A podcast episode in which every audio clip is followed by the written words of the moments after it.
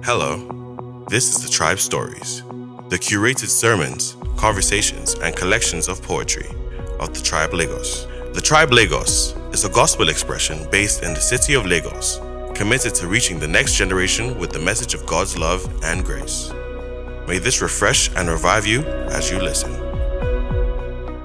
This month we're taking on a new series, and today we're setting the stage for that. And um, I've been reading this book by uh, A.W. Tozer, The Pursuit of God. I've read it before, but I don't know what I read. Because just to open it now, you're like, God, how can one man have this depth of revelation? But there was something he kept saying that you cannot really know God and not seek Him. That if you taste Him, you would always want more of Him. And that if you come to a point in your life where you are not wanting more of Him, there's something not right. So the, the, the, the, reward for knowing him a little is hunger to know him more. So this morning, my hunger is, Lord, make me a seeker of truth, not a seeker of happiness. You know, in Nigeria, seekers of happiness, like seekers of money or prosperity. They'll just put God on the label. But once you probe it, if you have two doors, God, the benefits of God, and tell a lot of people, please, can you choose indeed where you will go? Guess what? A lot of them will just file in the benefits of God. All right. Because they say, God, Wahala is too much. He will not tell you be holy as I'm holy. He will not tell you no fornication, none of those things. But everything God has placed that He did for us. Even the things you're afraid of, is for your own preservation and your safety. But today we want to dive in a little deeper. All right. There is something inside of every one of us that God Himself created. Um, Pastor Mo is here and Nosa is here. I don't know who was telling me the story, Dikachi, of how he got a new car. He just left the, the shop. He just went low. You know, the thrill suddenly. And then if they scratch the car, they've touched your God. Okay. Uh, good morning, guys. Thank you very much. Hallelujah. It's, you know, God takes you to school and it's an exciting, it's painful, it's excruciating, but the the end is always very exciting. Um, you, you, you begin to lose attachment to the world. Uh, imagine you are dealing with someone directly who has eternity inside of him. The closer you walk with him, the less and re- less relevant this tiny orb becomes. No, the earth is the orb I'm talking about, the earth as a whole. You know, even when you watch that Thanos movie, get all the six infinity stones and you demolish everything, and you see that you've come full circle, you've come back to the beginning, and you see that there is nothing. You know, um, thank you, Pastor Mo, for the for the privilege.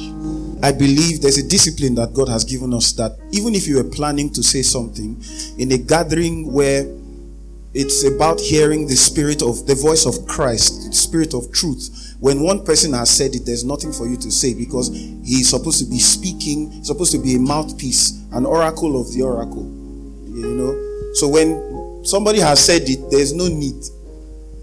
And most of the times, the, the, the, the most of the time, the things we quote someone said. It's, it's like crediting the loudspeaker for what someone on the mic said. So sometimes I go on, I want to go on Instagram and post something, and the Holy Spirit will say, Shay, that thing you want to post, it's your picture that you want to put, but it's not your words. I inspired you to say it. So why do you want to attach your picture to it? So that they will say, ah, Nosa said one thing that's very profound. No, it was the Holy Spirit that spoke through Nosa. So why don't we credit the one who really speaks? You know? Hallelujah. So, um, this idols thing, you know that thing you put on Instagram? I've been off Instagram for a while, but I checked it. Eh? So there's a God shaped void that only I said that thing in school, and I was feeling cool that I have said something that nobody else said.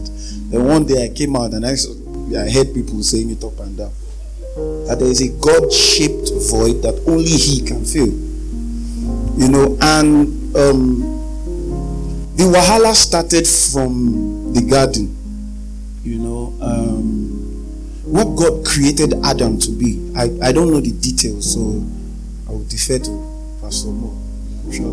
But what Adam created to, be, what God created Adam to be, what Adam was created to be, was not um, was not someone who would be constrained by his flesh. Okay? Um, he was supposed to impose on his surroundings. So God gave him the right to name the power to name. He said, uh, subdue the earth, right? Um, have dominion over it. Um, it wasn't just talking about uh, the physical aspect, it was talking about the spiritual aspect because the earth has a spiritual side as well. Because this is where demons dwell. This is where Satan dwells here as well. But there is a spiritual side of this realm that we don't see. You understand? Um, and there is a part of your brain that interacts with that aspect of our existence. For instance, what you call inspiration.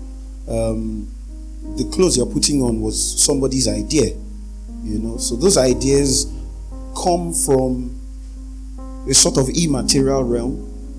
Yeah, space, and you you you you, you step out and you do it, and you say you've created something. It came from somewhere. You know, so God didn't create Adam to be at the mercy of his surroundings. He was supposed to, you know, so he was naming stuff. And the Bible says, whatever he called something, that was what it was. And, uh, but when Adam tasted death, when Adam aligned with death, um, it was the other way around. So we begin to be defined by um, the things that we've achieved the things that we have. You know, imagine someone created a car. I think about it all. Let's let's talk about gold. Gold right now, there's a lot of gold rotting under the earth's crust, right? It's just there. You know, and then someone goes and mines it and makes something fine out of it. And then man who mind it ties his relevance to how much of those things he mind he has. So it that's if if nothing else describes death, I think that describes it for me. Um, so one day I was, I, when I was still very young, I I started thinking very early because I grew up in a broken home and you know, it's either you are smoking very early or you begin to reason life very early. You begin you become philosophical very early. So I, I saw how people would. I remember this song, um, Ifeoma, Ifeoma, Ifeoma, I want to marry you now of key, but yet give me your love. The car with Felix Liberty drive. Now they speak pidgin for here now. But, eh? Now they try, they try. Car was one Benz 190 with open roof. It was crazy, like man, see car. And then one day, my eldest brother bought it. This was late 90s, and it was still nice. Yeah, then, you know, I remember in Port Harcourt, then there would be people who, community people, they just want to beat the white man, get money, buy one small house, buy 190 and that was life with DSTV. you know, um, but years later, I saw that same car, and it was looking like a box of matches to me. And I asked myself, what changed? There was a time people would rob you for your 3310. They will cut your hand for Nokia 3310. They will shoot you. There was a guy in Iniben we used to call Ninja Turtle. And then later we called him hand and leg because his first victim, he shot him in the hand. then the second one shot him on, on his foot. So we called him hand and leg for phones that if we bring out now, it to wedge the door. Yes. Yes. That's vanity. So, anything that replaces that void that is supposed to be filled with fulfillment of purpose. Anything that replaces that void anything else but God is an idol. Now, for for those who are on a path walking with Jesus, who we call Christians, I, there's something the Holy Spirit told me last night. He said, Every idol has its priesthood. Now, if you look through the Bible, God had issues with Israel and idolatry. Almost all through, they were fighting, quarreling. I planted you a choice vine. You, be, you are now thorns. They fought, God and Israel. When they split, the two, Judah and Israel, they still fought with God. Why? There was something he planned. There was a grand plan that they were just messing up. You know? And it was the priests, the prophets, and the kings that led Israel on national scale idolatry, nationwide. So when the king served idols, the nation followed him. So, why am I saying this? Why we find ourselves in the body of Christ still struggling with these things is because of what mostly comes from the altar. Okay? Now, this is not, this has nothing to do, I'm not talking about Christian leadership. There's been an onslaught against Christian leadership of recent, you know. At some point, I wanted to, you know, talk, and the Holy Spirit would block me and say, no. You know, sometimes I will post something on Facebook talking about this is what the scripture says and the Holy Spirit said, No. You, you, he said, You don't use the sword of the Spirit to attack your brothers. So keep it. Whatever scripture you know, whatever understanding you know, keep it. Don't speak if your knees haven't hit the ground. And don't speak if I have not told you to. So it's not everything you know you say. So, but this is it. The big problem is what you think the reward is, what you think the destination is. So, for instance, Jesus said um, in Matthew 6:33, "Seek ye first the kingdom of God." Although I like the Luke 12 rendition, just said, "Seek the kingdom." Didn't say first. So you know, and then we now coin the line, you know, and we now say, "Put God first." In everything put god first. And you know how we put god first? Just pray father this thing i want to do so i'm going out this morning. Bless me father help me. Father lord god father lord. I pray that as i'm going no accident will happen to me no evil will happen to me in jesus name. That's and that's it. And then that's how many of us think putting god first is. So you go around and you do everything but what god wants. Okay? So when you come into christ um, by the help of the Holy Spirit, you begin to align with purpose. Okay, so Jesus says, going after all these things is the natural inclination of men who are not going after the kingdom. Okay, so Satan. The Holy Spirit told me this. I've not confirmed it, so you can write it with a pencil. Answer it, subject to corrections. The Holy Spirit said, Satan, or I heard in my spirit, Satan tempted Jesus and failed. And then, with one of the things where he said, Jesus should, if Jesus bows, you know, he'll give him all the glories, uh, said because they are his. It was supposed to be man's, but man leased it to him. Man lost it to him. Okay. So, he lost, he couldn't tempt Jesus. So he went after the church. Okay? And he's still tempting the church with those things. He's tempting the church with those things. So, our reward system for most people, most people fail when you when you serve God, there is a reward, and the reward is reflected in the car you drive, the house you have, the amount of money you have, the amount of influence you have, and and in the end, Jesus said, um, "Seek ye first the kingdom of God and His righteousness, and all these things will be added. These things will be an addition, not a destination, because all these things the Gentiles seek after. So, how can the reward for something you are seeking be what should be added to you? So the addition is not the reward because it's not the destination. So there is something at the destination. I'm sure the, the center of every kingdom is his palace. And that's where the king dwells. So if you're on the path of the kingdom, there should be the destination should be Christ.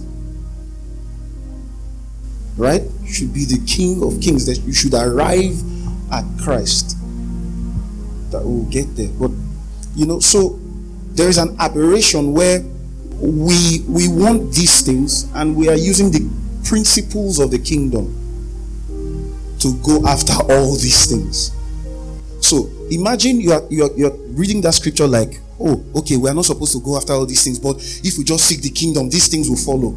That means it's not the kingdom that is really your destination. It's not the, you are not really on that path to get to the kingdom. You want something. And you heard that if you just save God, you get this thing. That's systemic idolatry. Yes, and especially when someone comes and promises you that that if you just, you know, maybe just sow a seed, there's something that a door will open, and then you hear one testimony. When I was doing active pastoring, I warned them in church. I said, if you come out and give testimony of car you bought, I said you can whisper it in my ear. We'll pray and just thank God for it. We'll did outside after service. We'll dedicate it. But if that is your testimony, then there is a problem. Now, the, the people in, in, in, uh, on the wilderness, the, the Israelites didn't get what Jesus was or what God was trying to get them to understand. You know, normally when you pray for something, you fast and pray for something, and you are you are you are trying to you you you you want this chair so bad. You've applied all scriptural understanding that this is what I want to get. I Lord, and you pray and you fast, and in His mercy, He will give you this. But I've learned by experience that we we don't get it when you know you know why you get one thing today. You prayed so hard for something and God gave you. Then you face the next problem. He just divided the Red Sea. You walked on dry land, not land, not land with mud dry. That means every molecule of water disappeared from that place and you walked on dry ground. After that miracle, you got to bitter waters and you were complaining. That means they were still slaves. They had not left Egypt. The picture where they were really going to, they hadn't they didn't get that picture. So even when they got manna, they complained for something more. Okay, so when you get this by His goodness, the real answer God wants to give you is not this. He wants you to understand that there is a God who provides this. So, let me use the story of Abraham quickly since few minutes left. So, when Abraham was on that mountain, he carried Isaac, right? God had taken him to school God had let him know that I am your reward. I am your exceeding great reward. Now, every other thing you hustle to use satisfy that void will not work because it will fade and you want more. So Abraham went to that mountain, carried Isaac after God had schooled him. You know, God took him to the edge of his fear. 99, when you can't give birth, then I now come to you, change your name, change your wife's name, and then you give birth. He had understood it wasn't Isaac that was the reward, it was the God that could make you laugh that was the reward. So he understood. So when God told him to bring Isaac, how many of you will God tell you you prayed and fasted, you got a car, and then he says, Oh, yeah, bring that car. You came to give testimony of the goodness of God. Why don't you trust Him that if He takes that car away, He will bring another one that's bigger if it was really God? So, when he got to that mountain and he was about to offer Isaac, you know, and Isaac, he had sent the, he kept the, the men that followed him and then he went upstairs and on the mountain and Isaac was saying, well, far everything, but what's the ram? And Abraham said something that made me understand that Abraham understood the journey God was taking him on. He was taking him to a journey of finding Christ. Now, the Old Testament people enjoyed Christ more than most of us are in this New Testament. David enjoyed Christ. He saw Christ. He lived like Christ. He understood redemption. Someone in the Old Testament, he he was soaked in Christ. He knew he, he, God was taking the Israelites through the, the wilderness and there was manna falling. And they didn't understand that this manna was a shadow of something. Even Moses did not understand that that rock that he was supposed to speak to was Christ, and he wasn't supposed to hit him because that would be preempting God, that would be preempting the flogging of Christ before time. So they didn't know. So, and that's why Aaron could use the things God gave them from Egypt. God robbed Egypt. That's why Aaron could use it to do an idol. Idol priest. Aaron.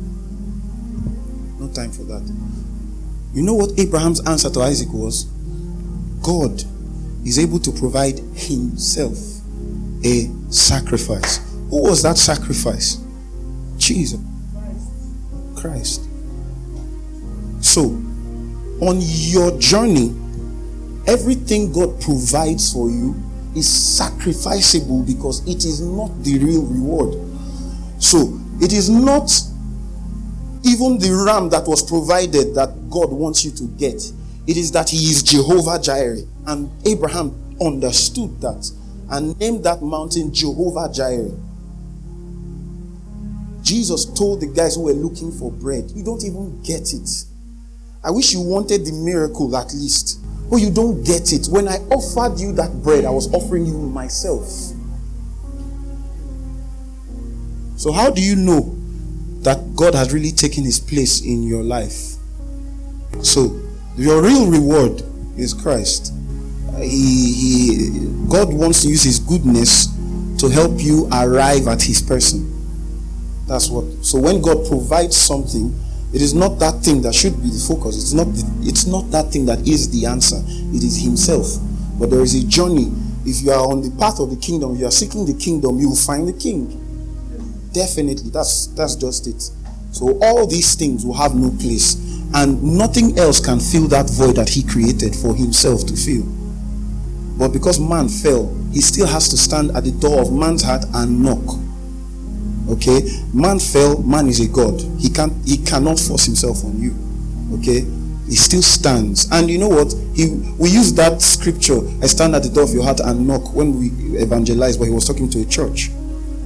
He wasn't talking to unbelievers, he was talking to believers. I stand at the door of your heart and knock. If any man opens, I will come in and you will not only taste and see, but you will partake of the bread that I am. Thank you very much.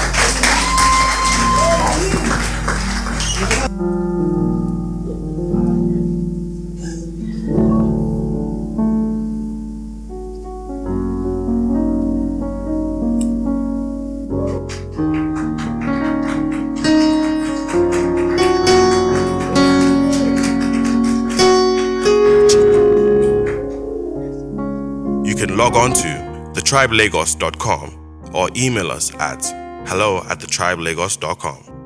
Follow us on Instagram, Facebook, and Twitter on The Tribe Lagos. God bless.